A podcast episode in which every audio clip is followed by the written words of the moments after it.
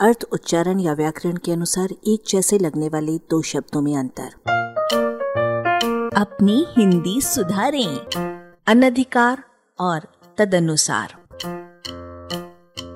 हिंदी का अ काफ़ी धोखेबाज है।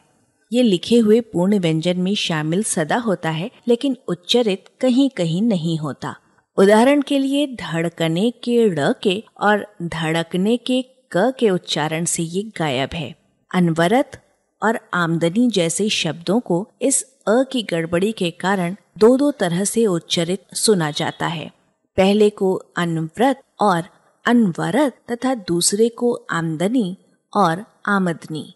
ऐसे अ और हलंत का चोर चोर मौसेरे भाई वाला संबंध समझिए। एक और अनधिकार, न अधिकार अर्थात अन अधिकार की जगह अनाधिकार यानी अनधिकार समझने का धोखा और दुरावस्था की जगह दुरावस्था समझने का धोखा लिखने की गलती एवं दूसरी ओर बदतमीज के बदले बदतमीज द के अ का उच्चारण न होने से धोखा और विगत या गत के बदले विगत या गत अति संस्कृत करने के साथ साथ त के अ का उच्चारण न होने से धोखा लिखने की गलती के पीछे यही अ और हल का चक्कर है। विद्वान में न हलंत की जगह अब बिना हलंत के न ने ले ली है, क्योंकि हमें विद्वानों की भी ज़रूरत है। इसी प्रकार हिंदी में महान हलंत के साथ न को, महान बिना हलंत के साथ न मानकर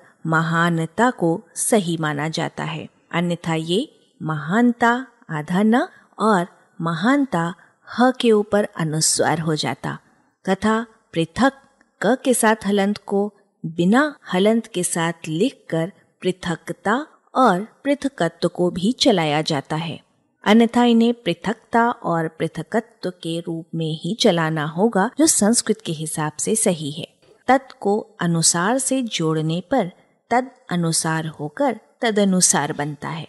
पर कोई कोई छपैया इसे तद अनुसार छापकर हिंदी के साथ आपत्तिजनक छेड़छाड़ कर डालता है।